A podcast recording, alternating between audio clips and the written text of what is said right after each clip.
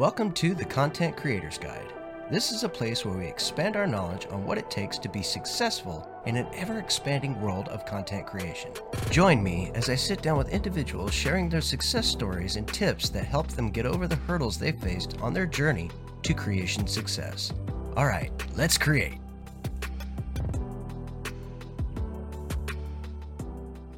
Hello, ladies and gentlemen. Welcome to the Content Creator's Guide. I will be your host, Patrick Conway, also known in other circles as Jaxus. Today, we will be talking to the creator of Tarkov, a Halo story. I hope I said that right. You did. It's a story of Sergeant Tarkov. The Office of Naval Intelligence sends him to retrieve a package and spins him off into a world of crazy circumstances from an enemy that is beyond understanding. That's the best I can explain it. It's kind of what I read from what I got. Now, this podcast has reached over 50,000 downloads and is part of the Robots Radio Network.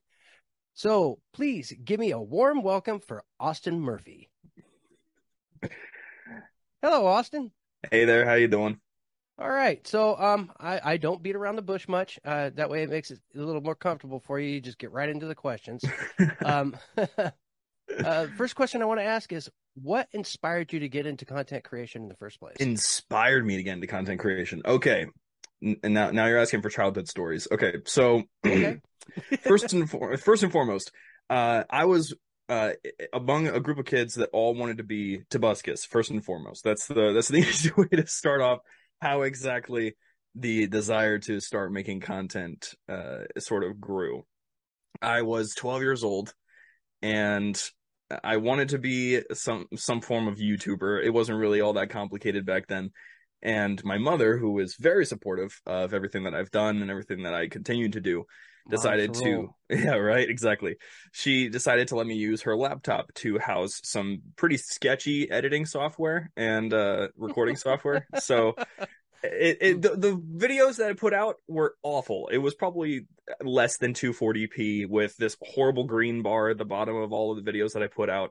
It was by no means actual quality, but it did get things started. That was probably where all of that began. And then whenever I actually started to try for once, which was roughly about, I would say, probably between the ages of 16, 19, that was when that really started to kick off. The main inspirations that I started to pull from, at that point, I was growing more and more attached to the Halo franchise, and I had discovered a audio drama by the name of Hunt the Truth, and so Hunt the Truth is a fantastic audio drama series that has 2 seasons and goes into more of the, I guess, background lore of the stories from the perspective of a, if I remember correctly, it's a journalist and a higher up of the Office of Naval Intelligence. So out of that inspiration, I wanted to create Tarkov, a Halo story. Now, it's not going to be ending there. The things that we've got planned now, we're going to start making our own original stories pretty soon. But the way that Tarkov started was this goal of making something and proving that fans could, even though they were separated by sometimes oceans, and if we're talking about our voice actors, even though we're separated like that, we still have the capacity to make something that is genuinely similar, if not same quality as this professional stuff that these companies are putting out. Oh, yeah. And there's so much of it out there now. I mean, so far I've acted in 5 what I find to be major stories, one of them being Tarkov. Mind you, my role was like put down your weapons and surrender. Something like, I think it's like drop your weapons or something. It was one of those. But but I've also had so many other really great roles in so many different stories out there. There's the Modus Files. There's Once Upon a Wasteland. There's so many of these different, and they're so vibrant of stories. And to me, they are as high of quality as anything that I've ever heard. Because when I was a kid, I grew up listening to like the Sherlock Holmes stories and the Lone Ranger, Dick Tracy. These were all like radio stories that, a lot of TV kids never really paid much attention to, but I was a big nerd, so I checked out everything, and it's so exciting to see this genre. To me, it's the genre. It just came back. and it came back so big. And you guys are doing such a great job. I love your guys' show. I mean, when I was growing up, actually, same thing here. Also, thank you very much. But with growing up, same thing. When I would be on long car rides all the time because I didn't like to be home. I wanted to be with somebody all the time. So in those car rides, there were these two shows in particular, Adventures in Odyssey and Paws and Tales. Paws and Tales. I loved that show. Yes. And then there was another one that was, it wasn't an audio drama, but it was a very entertaining audio book. I think it was Hank the Cow Dog. And they're all hilarious. The way that they did the characters, they portrayed the scenes. It was really easy to get yourself immersed in the story. And for a 6 to the range of probably 9-year-old kid, it was really, really beneficial for the imagination. So, absolutely. Yeah, it's great though, because you're right. We are seeing this like kind of boost out of nowhere of these sort of audio drama stories. In fact, actually Halo out of nowhere, it really helped us. They decided to drop a audio drama to advertise Halo Infinite. And it was this thing called Halo Memory Agent, and I'm iffy on it. It's good in its own rights, but ultimately it's okay. I would say, but its existence tied it to Tarkov on the platforms. So it was saying to listeners, if you liked this, you'll also like. And then Tarkov saw a spike. Well, hey, whatever works, I'll take it. Exactly. It gives you a little boost. Mm-hmm. So. What was the hardest hurdle getting started? Like when you were just first getting started with all this, what was the biggest hurdle you had in front of you and how did you overcome it? Oh, hardest. Okay. So are we talking tedious hard or genuinely difficult hard? I would say genuinely difficult. Because a lot of this, if anybody's out there and they're thinking of being a content creator, the word tedious is part of the game. That's fact. Just so sorry, but yes, editing this requires work, especially if you're going to do it well. Mm-hmm. So that if tedious bothers you, you need to find something else. I think the most genuinely difficult thing was actually the writing process. I have done a lot of writing in the past, but I had never done anything that was genuinely trying, I suppose, because Tarkov is written entirely by me. I have a small team of editors that help me out with it now, but with season 1, the entire show, except for the first 3 episodes, I had another guy that was helping me edit those. That whole season was just written entirely by me, and it got a little bit nerve-wracking and scary at times, because now it's not just Tarkov is entirely just my product, in a sense, if we're looking at it from a production sort of standpoint.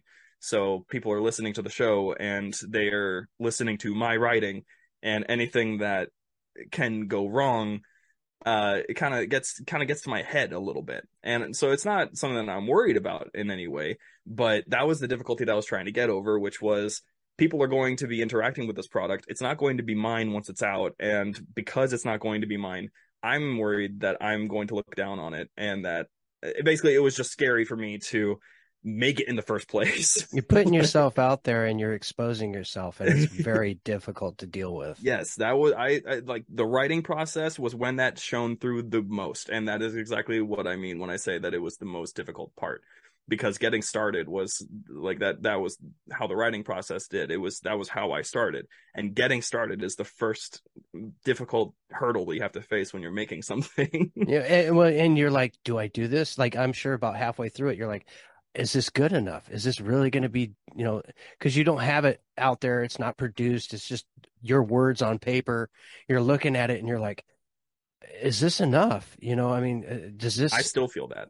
And I feel to this day. I've been writing my own stories, and I haven't put anything out there just because I'm like, when should I, or how should I, or should I write the whole thing first and then put it out, or should I, do it series to series, or and I'm like, I don't know where to go, and it's like I have so many mentors out there that have helped me along the way, and a lot of the times they're just like, you just kind of do it, there's you either do it or you don't. Yeah, there's no halfway. So it's like, okay, well, I just got to do what feels right. If I think I need to write this out and get a good, at least a season out there, and then send it out, well, then that means you open to create a whole nother season, and you can follow along how that turns out. Yep. You know, and I didn't think of it that way. I was like I was thinking to myself, you know, maybe I should just write the whole thing all in one shot, but then you may never stop. Mm-hmm. It's just how it may turn out. Yep. So have you ever had like writer's block, and how did you deal with that? Tons and tons. So am I allowed to go into somewhat spoiler territory? Your show. It's been out for a year. If you haven't listened to it, that's on you. But no, so that's just a warning for anybody that hasn't listened to the show, that wants to listen to the show. I'm going to talk about things right now that are going to talk about plot points. Tarkov, a Halo story, is very much deeply ingrained into the Halo lore. Tarkov was designed to interact with Halo lore in a way that it hadn't been interacted with before, and not only do that, but also not retcon anything, which is very hard. Most of my writer's block was developed by me trying to do something that's, I suppose, gutsy in a way. There's a character that makes an appearance in episode 3 and stays as a main antagonist, sort of, for the entire season, and that's Abaddon. Abaddon is a character from he's from the original Forerunner story that was written by a guy named Greg Bear, and he wrote a small story in this Halo Fractures collection of short stories called Promises to Keep, and Abaddon was a very small character that appeared. He was just there to kind of be the main climax, I suppose, to the whole story, and nothing else really happened there. And so Tarkov, being a show that is designed to try to expand things that may require expanding, in my opinion, I had to give that character a character. And what that meant was I had to look at the paragraph of description that Abaddon had and try to expand that into a 10-page description of how the character works, and then have to expand that character into a 160-page script for a whole season.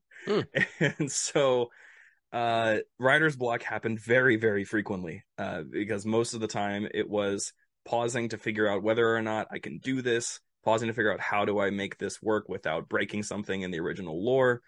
And that's the hardest part. Although there was also the very common writer's block of how would a character respond to certain things.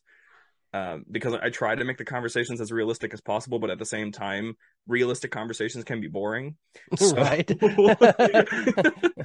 So you have to kind of like figure out which direction you want to go in this one. Do you want to do something that's a little bit artistic, or do you want the characters to interact realistically? So that's everybody's sort of watched like Deadpool. That explains it all. Exactly. Yes. Yes. So that was, the short answer is yes. Writer's block was a thing and still continues to be a thing. Okay. Working on season 2. And so you just kind of muscle through it, more or less. Yeah, there's actually a software that I use that's called Celtx, and Celtx uses, it has this software that's built into it. In the bottom left corner, it tells you how long you've been writing and how long you've been thinking.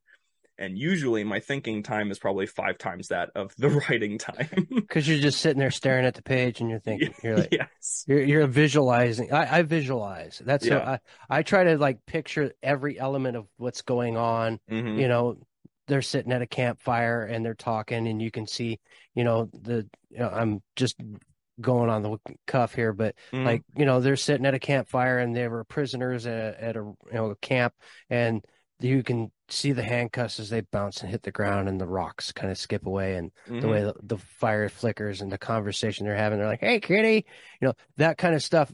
I visualize all of those elements before I even bother writing those things down, so I can get it, how you could get lost in your own head sometimes. Yep. And it gets even worse with with an audio drama, because you're not just visualizing that for the writing. Now you have to visualize that when you go into the editing floor, and you have to make things sound right, which I have a whole thing about the editing later on. Oh, yeah. So what do you think works? So when you're dealing with voice actors, not everybody has a, Shure SMV microphone, or, how do you get around like some of the spottier sound? Obviously your editing program is going to be one of your mainstays, But like for me, I use I use Audacity for certain sounds. Yep. Mind you, I because it's a free program and it's easy to use. I also use DaVinci Resolve because I do a lot of video stuff on top of it. So I found that I can actually do more editing in the DaVinci Resolve end of things and use Audacity that much less. What do you use? What kind of programs do you use for that? Well, I should preface by saying that I use almost everything, and that is basically because currently I work for a very large company. It's the people behind these, you know, just normal food brands that you see in your average grocery store. I make ads. Okay, and so it's an ad share company. It is. Okay. I make literally there's videos, the ads that you see on Instagram, YouTube, they're literal videos that they will send terabytes and terabytes of footage and be like, hey, make a 30-second ad out of it. It's annoying, but anyway. So sounds like fun. it's a really fun time. It's more annoying whenever they're like, they ask for, let's say, 60 different cuts of just the same thing over and over, and you're like, it's gonna look the same, guys. Yeah, it's just the way that it works. You don't have to keep that one in. So because I work for that company professionally, I've had to work with a lot of different kinds of software because I work with a lot of different kinds of people. So now I use Audacity and Audition as my primary audio platforms, although I prefer Audition just because Audition is just, in my opinion, a sleeker, sexier version of Audacity. To me, Audacity is kind of like a hammer. Yeah, and that's a very good way of putting it, to be honest. I used Audacity for probably 10 years, and then once I actually had the financial backing, I got the Adobe suite and kind of from there. Yeah. I will say, it doesn't really matter what software you use. If you get good enough at whatever software you're using, you can carry that experience over to other softwares usually. There's always a learning curve, but your knowledge of things, like the theory of things, like how should this sound? Okay, how can I get this software to make the sound that I know I can make with it? That sort of thing. That's all going to carry over from software to software. But then when it comes to video stuff, I use Premiere, After Effects, and DaVinci. And DaVinci, honestly, since DaVinci is a free software and it's really, really good as a free software, like I think it's better than Adobe in many, many ways, for a ridiculous number of reasons, to be honest. It does have an audio section. I have no idea if you're able to use it with the free software, but it doesn't have an audio section that is pretty robust. You got to have the Premiere for certain elements of the effects. Okay. So that's why I still use Audacity for certain noise reductions and like compressions and things like that. It'll hit you up for the premium element, which I'm going to end up getting eventually because DaVinci Resolve is just so great. It's nice. Yeah, I think to me it's the premier video editing program to me. You have no idea. Behind the scenes, I know a lot of really, really like top tier editors in the industry off in LA. All of them are making the switch to DaVinci because it is just such a clean software. It does everything that you need it to do in such a smooth fashion, and everyone is basically giving the middle finger to Adobe because they're just refusing to do any better. A self-taught moron like myself taught myself how to use DaVinci Resolve. Exactly. And I do pretty good. I have to say, I mean, if you ever watch any of my videos, I do okay. And plus, like Adobe, you have to pay monthly, but then DaVinci, you pay just one flat fee and you have it for life. Like that's a big difference, you know? So I mean, I'm hoping that DaVinci doesn't end up seeing the money and make a monthly subscription. But yeah, in terms of software, that's my primary usages. There's a couple other small ones that are more for organizational purposes. Like there's one software that I love that's just called Everything. It'll search your computer faster than your file explorer can. It will document all of your hard drives, and then if you type in a word, it'll bring up all of the files that have that word in it in seconds. And it's got a good IntelliSense. Yeah, it's really fast. It's so helpful, especially when you have a sound library of like 30,000 sounds and you really don't want to go and look through all those folders. It's a really handy software. Well, yeah, especially if you're looking for a simple bite sound and it's got like an obscure name to it. Sometimes it's hard to find those things, but when you've got that, like, you know, you can just put burp and you'll get all of your different elements of burps in there, you know. Yep. Anybody who's messed around with sound knows what I'm talking about. There's so much in there. Mm-hmm. So I'm going to go ahead and take my mid-break and say hello to everybody. Thank you for listening to the show, and thank you for being to all my Patreon listeners for your support. If you have not yet and would like to, please follow, like, subscribe, and be sure to write a review for the show on Apple, iTunes, or whatever, because that helps my algorithm and helps me get noticed by more than just my small circle of friends, you know. But you can also send me an email with your comments and questions at ccreatorsguide@gmail.com, or you can follow us at Twitter at ccreatorsguide. I always want to say .com at the end of that. I don't know why. It's just like something about that just makes me want to do that. Anyway, folks, we will be right back after this message and a short clip from today's talent. I'm your host, Maverick Stone. It's me, Gingerino42. I'm Romer. Hey, this is Sassy Lady. And I'm Jaxus. And we are the Fallout Roundtable. Join us as we explore various topics from the Fallout universe, brought from multiple perspectives. We can be found on your favorite podcatchers, from Spotify to iTunes, or follow us on Twitter at FalloutRTB, or our email, falloutrtb@gmail.com. Be sure to rate, follow, and subscribe. Thank you. All right, folks, welcome back. Hope you enjoyed your little short moment there. So, Austin, you want to go ahead and kind of let us know what the clip's going to be about here? Yeah, so this clip is from episode 7 of season 1 of Tarkov, A Halo Story.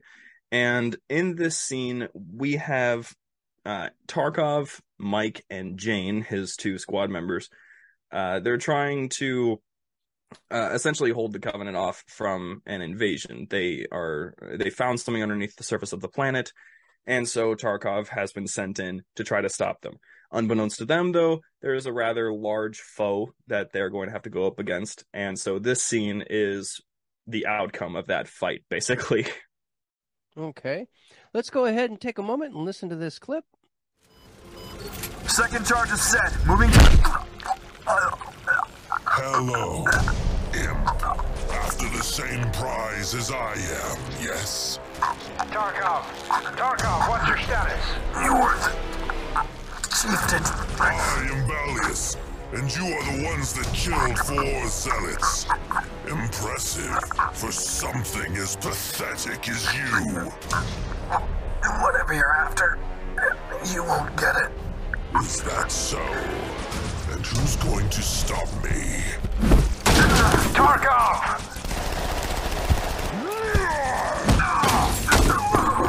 That was a good plan, pal. Oh, kiss my ass.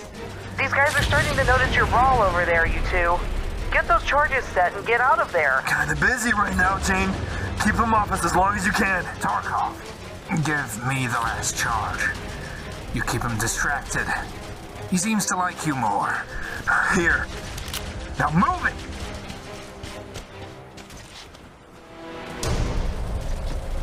Your wretched race has always been inferior. I'll make you an example of that. At least I can look myself in the mirror without getting sick, freak. You are nothing but vermin, set for extinction.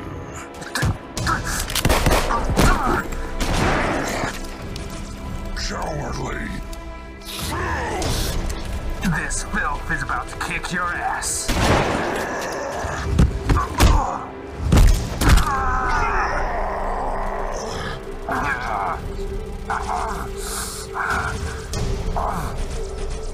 Damn monster.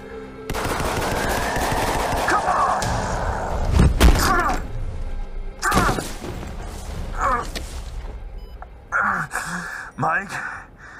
Mike, what are you doing? Taking this bastard with me. Mike!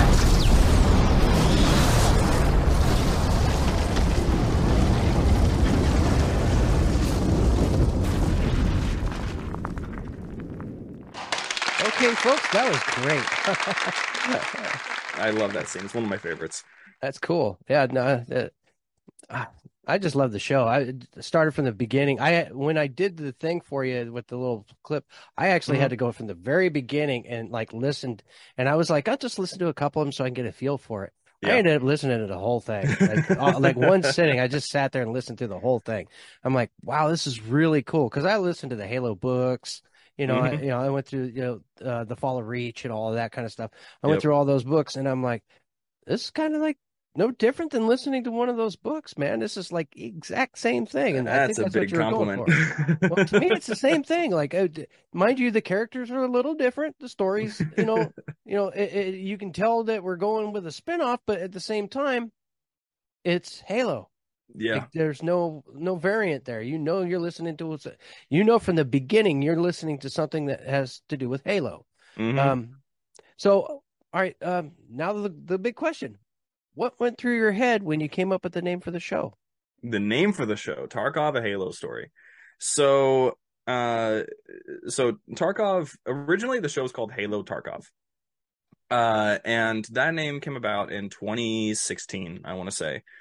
There was a guy named Luc Lapierre who originally came up with this idea. He looked at the Halo 3 ODST, the Life trailer, and that trailer is the live-action trailer for ODST, focused around a character that you only see, and like you don't really get to hear him say much of anything. He shouts maybe once, and you see him go from a young teenager to a recruit in the ODSTs, to his first deployment, supposedly. Kind of like Kurt Russell in Soldier. He did. What did he do? Yeah. Say one line, the whole movie? Basically, yeah. And then you top it off with him as a war dog at the end of the trailer. That character is Tarkov. We don't know his first name. We don't really know his rank. We don't know who he is. And he thought it would be a really cool idea to create an audio drama about this character. It was around that time that he ran into me on Google Plus, which long dead social media, but he ran into me on that, and he wanted, I suppose it was voice acting help. I did Casting Call Club because that's when he created it, and at the time I had auditioned for all of the male characters. So that was Captain Avon, that was Mike, that was Tarkov, and at the time I had gotten casted for Mike, and the show was very different. I still have the original concept first episode. It was an entirely different show. The original was something more along the lines of Tarkov narrating the entire story, and it came off the wrong way. It was book read, yeah. So it didn't really vibe. It didn't work with what we were trying to do, and so, well, not we at the time, him. And so eventually, when it was probably I think 2019, 2020. He was trying to figure out how to do certain things, and by this point, I had professional work done. I knew how to use my software. I knew how to work with the team, and I just asked if he wanted me to help him with anything. So, cut to 2 to 3 years later, I now own the product. I'm the creative director for it, the mind behind it, and he's now a fan, and he listens to the whole show, and it's really cool to see him kind of stick around despite the whole, I suppose it was a takeover of some kind, but well, he turned out, he probably just realized and went, you know what, this guy's going to do it way better than I ever thought I could. And yeah, I would really hope that was the mindset, because I in no way wanted to just steal an idea. I gave some ideas, I showed him scripts, we read them together, we worked together on all of this. And it just kind of turned out as a thing that he saw the direction the show was going in, and now we are where we are now. As for the title Tarkov: A Halo Story, Halo Tarkov was going to be the release title. It was going to be what we did, but then important note for everybody who decides to make something that is a fan show off of something that is already existent: look for the legal guidelines. Yeah. There are some very specific things that we cannot do with Tarkov. One thing, we cannot have the title be Halo first. It cannot have the first word as Halo. It can include the word Halo, but it cannot have it be the first word, because every official Halo product starts with Halo. So Tarkov: A Halo Story was where we went, because, I mean, I think we were just getting inspired off of Rogue One. a Star Wars story. So, and by the way, Andor, his first name being Andor, was in no way in reference no relation, right? No relation. I came up with that. I didn't even think of it. And, you know, that's just kind of how it happened. But that's just what went down. Other guidelines that we had to follow were things like we were not allowed to use Halo music. We have to come up with our own soundtrack, which is when we were able to hire in a guy to work with us on that. Hence why we have that really dope soundtrack now. And I think there were some other things that we couldn't do, but they were pretty minuscule at best. So it's not really worth mentioning. But yeah, that's where the title came from. And a little bit of a side thing. I was not intending to, nor did I expect to voice the main character of the show that I work on. That was completely on accident and sort of handed to me, because what ended up happening was we were sitting down and we were working with all these different voice actors. Tarkov currently has, I think, 40 voice actors across the entirety of the show. And we were trying to find the right one for Tarkov. And season one had finished writing, and we had this casting call club up. This casting call got so popular that we had almost 200 auditions, and we got an email from the CEO being like, hey, I'm noticing how big this one is getting. Let me know if you need anything. So we had a lot of, it was great. It was really good. And it was a really good way to kick things off and get us really interested in making the product happen. So we're sitting there in a call, and I'm trying to find people that sound the way Tarkov should sound in my head. And as we're doing this, we're talking about lines and all of that. And, we have this line at the beginning of the show where he just says his name and stuff. So it was Sergeant Tarkov of the 105th Shock Troops Division. And they would say it. And I'm like, no. It has to be like Sergeant Tarkov of the 105th Shock Troops Division. And they're like, oh, like that. Okay. And then they would do it wrong. And then I would do it again. And eventually, it turned out that Luke... Somebody went, just do it yourself, man. It was Luke, the guy who I worked with that I mentioned already. Uh-huh. He told me, he's like, you should just be Tarkov. Like, you already have the voice. You have the character. You should just do it. And so I had to talk with the other voice actors to be like, okay, let's try to rework our priorities here. I'll give you guys other roles. But, yeah, sorry for the massive sidestep, but... That was just a fun. That's what this is about. This is people need to know who you are a little bit to understand what it is that you're actually trying to help teach at the same time. That's why I'm asking you these questions about editing and microphones and your headset, whatever. Mm-hmm. These questions help them to grow in what they're doing. Which I really hope that is the case. I spend so much of my free time just trying to help as best as I can with people that I work with on a daily basis.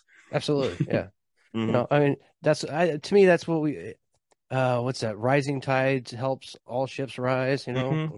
And I don't know the saying, but I always. I mean, that sounds pretty good. Even if that isn't it, that sounded pretty, I got it in my head. So, So, I guess you don't need to tell me any other advice on how people would come up with a name for their show, because you pretty much laid it on the line. Make sure you read the legal papers, Make sure it actually fits what you're trying to do, because there are so many stories and there are so many shows and things that have these titles, and it really throws you off. I think, honestly, okay, I'm not going to go into the many, many, many things I could talk about, but I think one of the worst titles I've seen recently is She-Hulk Attorney at Law, because it makes you think that it's going to be a law show from start to finish, when in fact it's a law show for maybe the total of one episode. So... Yeah, well, and I have actually not watched that show. Mm-hmm. I was just like, what? Mm-hmm. I don't know. It didn't grab me. Yeah, and probably because of the title. I wouldn't doubt it. You need to make sure that your titles are actually accurate to what it is that, and also they have to be grabbing, kind of like that writing bit of advice that every writing teacher ever gives you, which is make sure that your hook hooks people. You don't want your first 10 seconds. You don't want your title to be something boring or something that people don't want to be talking about, or at least make it where they know what it's about. Mm-hmm. Like how to be a podcaster. Yep. There's your title. Look at it. Content Creators Guide. Simple, easy, very explanatory right off the bat. Nobody's going to be confused what I'm about here. Nope. So what do you think is a question that content creators fail to ask? And of course, your answer to that particular question. A question that content creators fail to ask, and my answer to that particular question. Okay. A question that they fail to ask. That you would, you've seen, you know, new people come along and they just kind of miss the boat on something. And yeah. All they had to do is ask that question, but they always seem to fail to ask it. Honestly, it seems simple, but I really don't get it often enough. How can I be doing better? Like, I don't get that one often at all. I've worked with all these voice actors I work with. Now we've just hired in a new audio engineer from Malaysia. And now she in Malaysia is much better at asking those kind of questions. But oftentimes I'll pull in an actor. Very commonly it's with an actor. And I usually don't work with them for very long.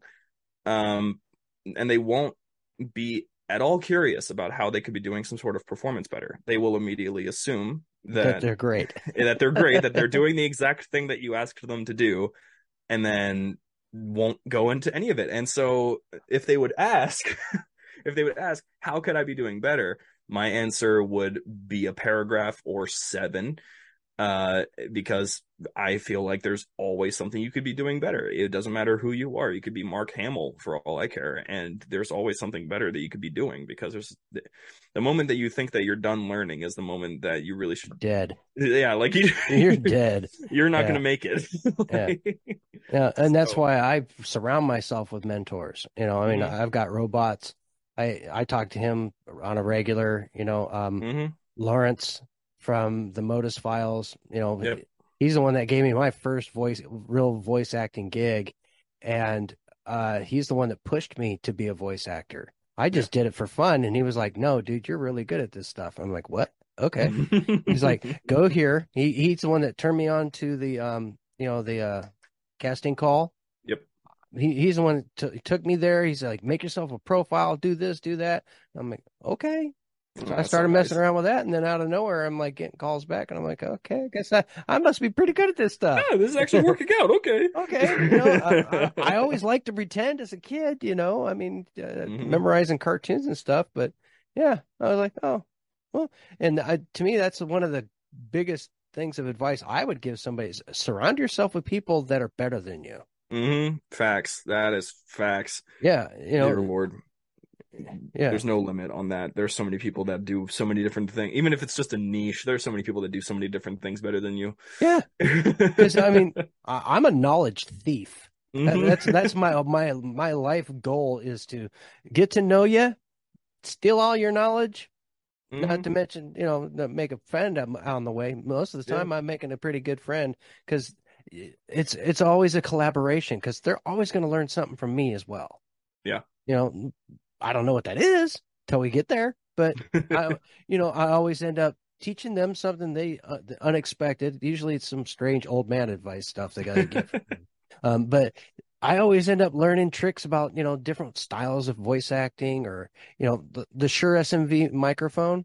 This microphone was suggested to me by a fellow podcaster, and, you know, and he was like, you don't need to get the SM7B. That's like $500. This is the MV7. This is only $250. You know, and it's the same microphone. It's got, you know, it's got the XLR and it's got the USB port on it, both. And it's a great microphone, and it's economical if you think about it in comparison to, and this is a pro mic.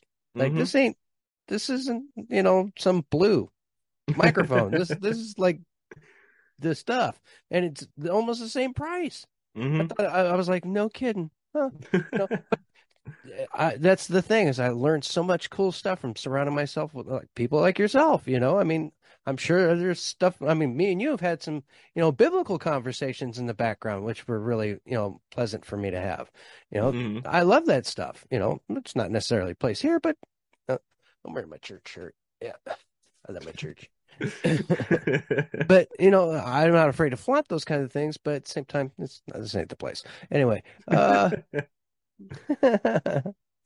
Oh, I guess I'm at that point. So now I did I remember having a conversation in the past. You were talking about doing a Lorecast. Yeah, so that has been still in development and is almost it's actually very close to being finished, because it's not something that we wanted to do. We wanted it to have the same production value, not quality, mind you, value, as Tarkov. So that means pre-recorded mostly. Mm-hmm. And that also requires a tiny bit of writing, and it also requires everyone being available. And that has been the major problem is there's availability. Trust me. I'm in a podcast with 5 people, dude. That can get rough at times. Okay. Yes, exactly. There's a total of 4, I think, for this podcast that we're working on. And so just to explain it, the concept is, and the name of it, the name does exist. The title we came up with first, which you don't always have to do, but the title is, I believe we called it The Library Halo Lorecast. And it was through a conversation with Tom Robots, who when he was like, you could call it Lorecast. It does fit in with the rest of the Robots show. I'm like, okay, fine.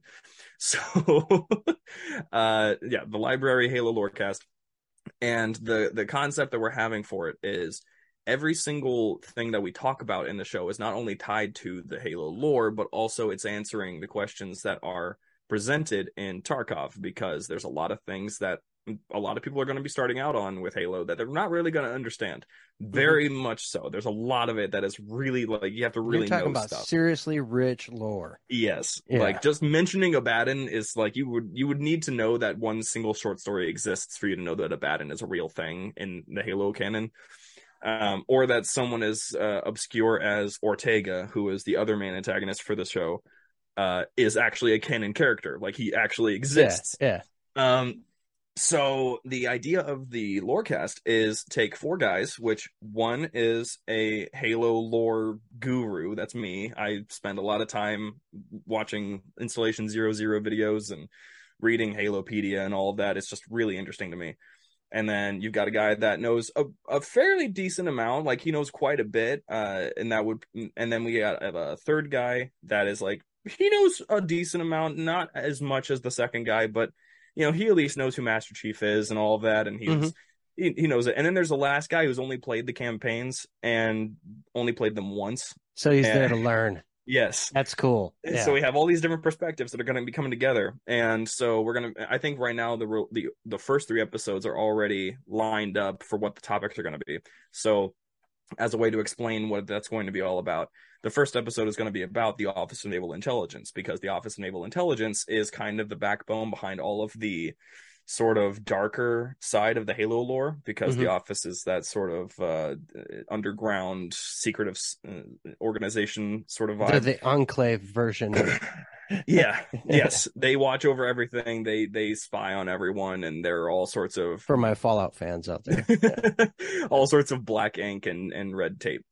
And so they're very present in Tarkov, a Halo story, but not everybody knows why they're such a big problem. And so that's what the first episode is going to be about. Second one is probably going to be about Forerunners to some degree, since that we have that popping up. And then probably the third one will be going even further back to the precursors, since that's where Abaddon comes from. So do you have plans on doing anything like kind of off the cuff, like maybe talking about a little Rooster Teeth, Red vs. Blue kind of stuff?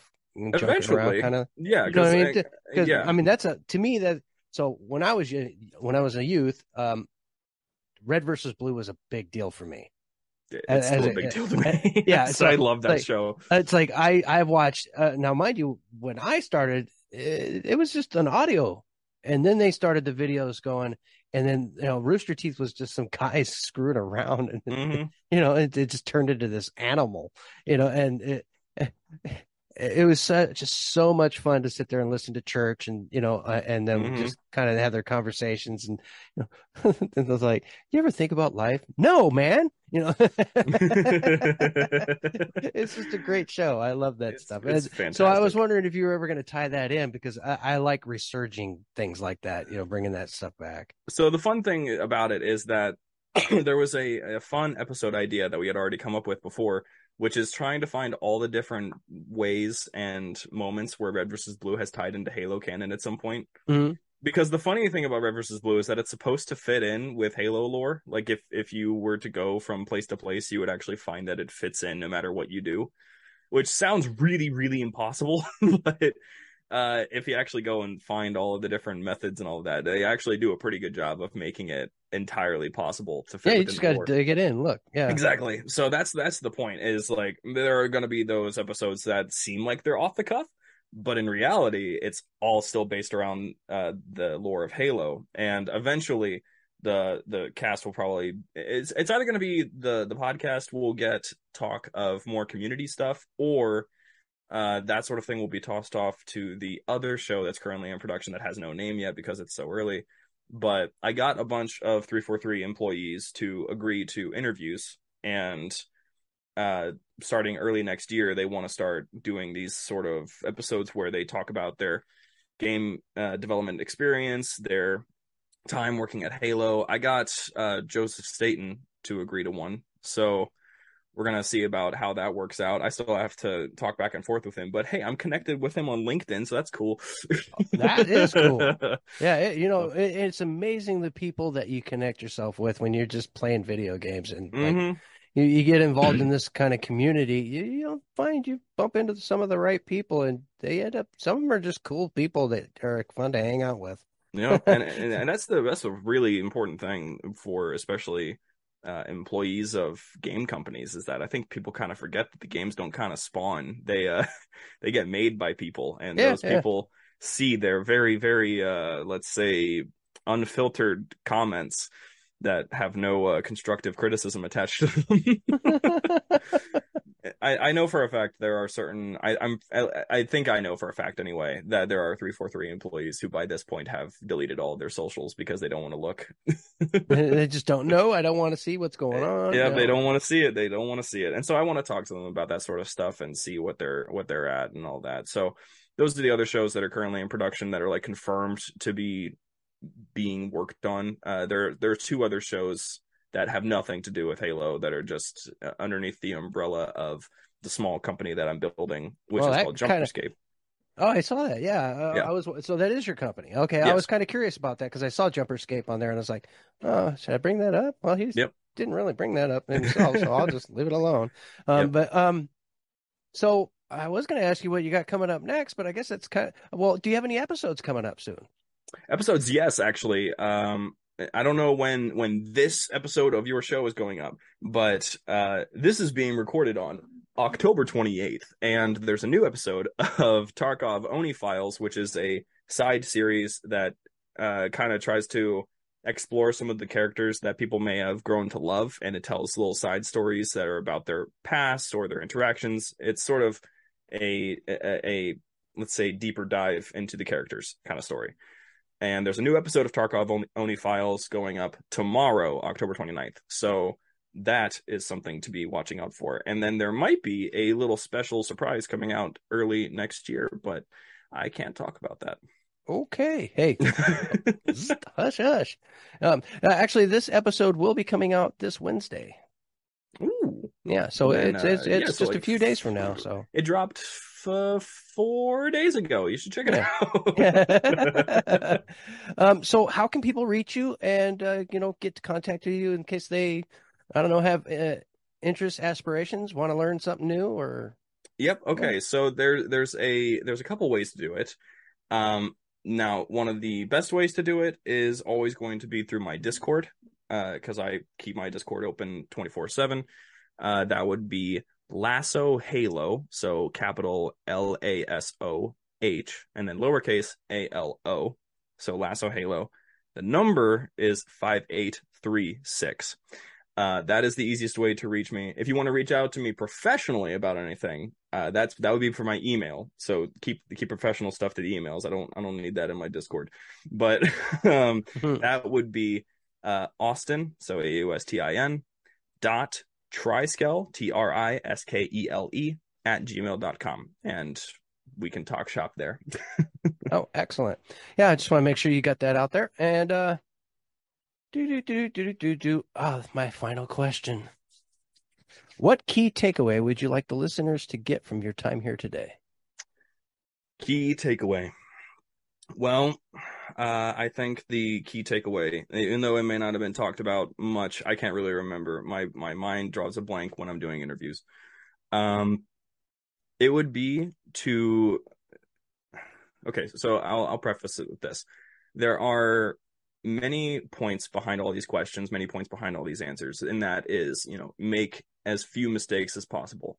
But I would say the key takeaway here is make more mistakes, because the more mistakes that you make, the better you get, because experts aren't experts because they make fewer mistakes. Experts are experts because they made the most mistakes out of everybody around them. They learned how to do this stuff properly. So, you know, think of it this way. Tarkov Season 1 was edited in Adobe Premiere Pro. That is a video editing software. It is not an audio software. The program crashed, I think, 5 times a day while I was working on it because it had no idea what I was doing. I had no idea what I was doing. Now the show is being edited on legitimate audio software, and it sounds a lot better, but it all worked out because through doing something as stupid as editing the entire show on a video editing platform, I got to learn how to solve a lot of problems that came up when the actual audio engineering part came in through audio software. So make more mistakes, make them proudly, and make sure that when you make your mistake, you actually note down how you solved it so that you can actually avoid it in the future and teach other people how to avoid those mistakes themselves. Yeah. So when I ask you the question, you have an answer. Yeah. Exactly. All right, folks, that's going to do it for us today. I hope you enjoyed the show. I know I had a great time. Be sure to check out my guest work and keep creating. Bye-bye. Bye. This podcast is part of the Robots Radio Rocket Club, a program designed to help all podcasts reach their full potential. For information about joining the Robots Radio Rocket Club, check out robotsradio.net. Do you love Dragon Age? Have you always wanted to learn more about its vast world and detailed lore? Are you still attached to your hero of Ferelden, even a decade after Dragon Age Origins came out? Or maybe you're a newer fan, still discovering a new tidbit or quest every day. Well, either way, the Dragon Age Lorecast is the podcast for you. I'm Austin, also known as Teacup. And I'm Shelby, also known as She-Cup. And come and join us as we embark on a journey to explore and discover all things Dragon Age. We'll discuss all kinds of topics, from Lyrium to the Chantry and the great mysteries of the old gods, and even more that even you BioWare superfans might not know about. So come and listen on Spotify, Apple, Stitcher, or wherever you get your podcast. And always remember... swooping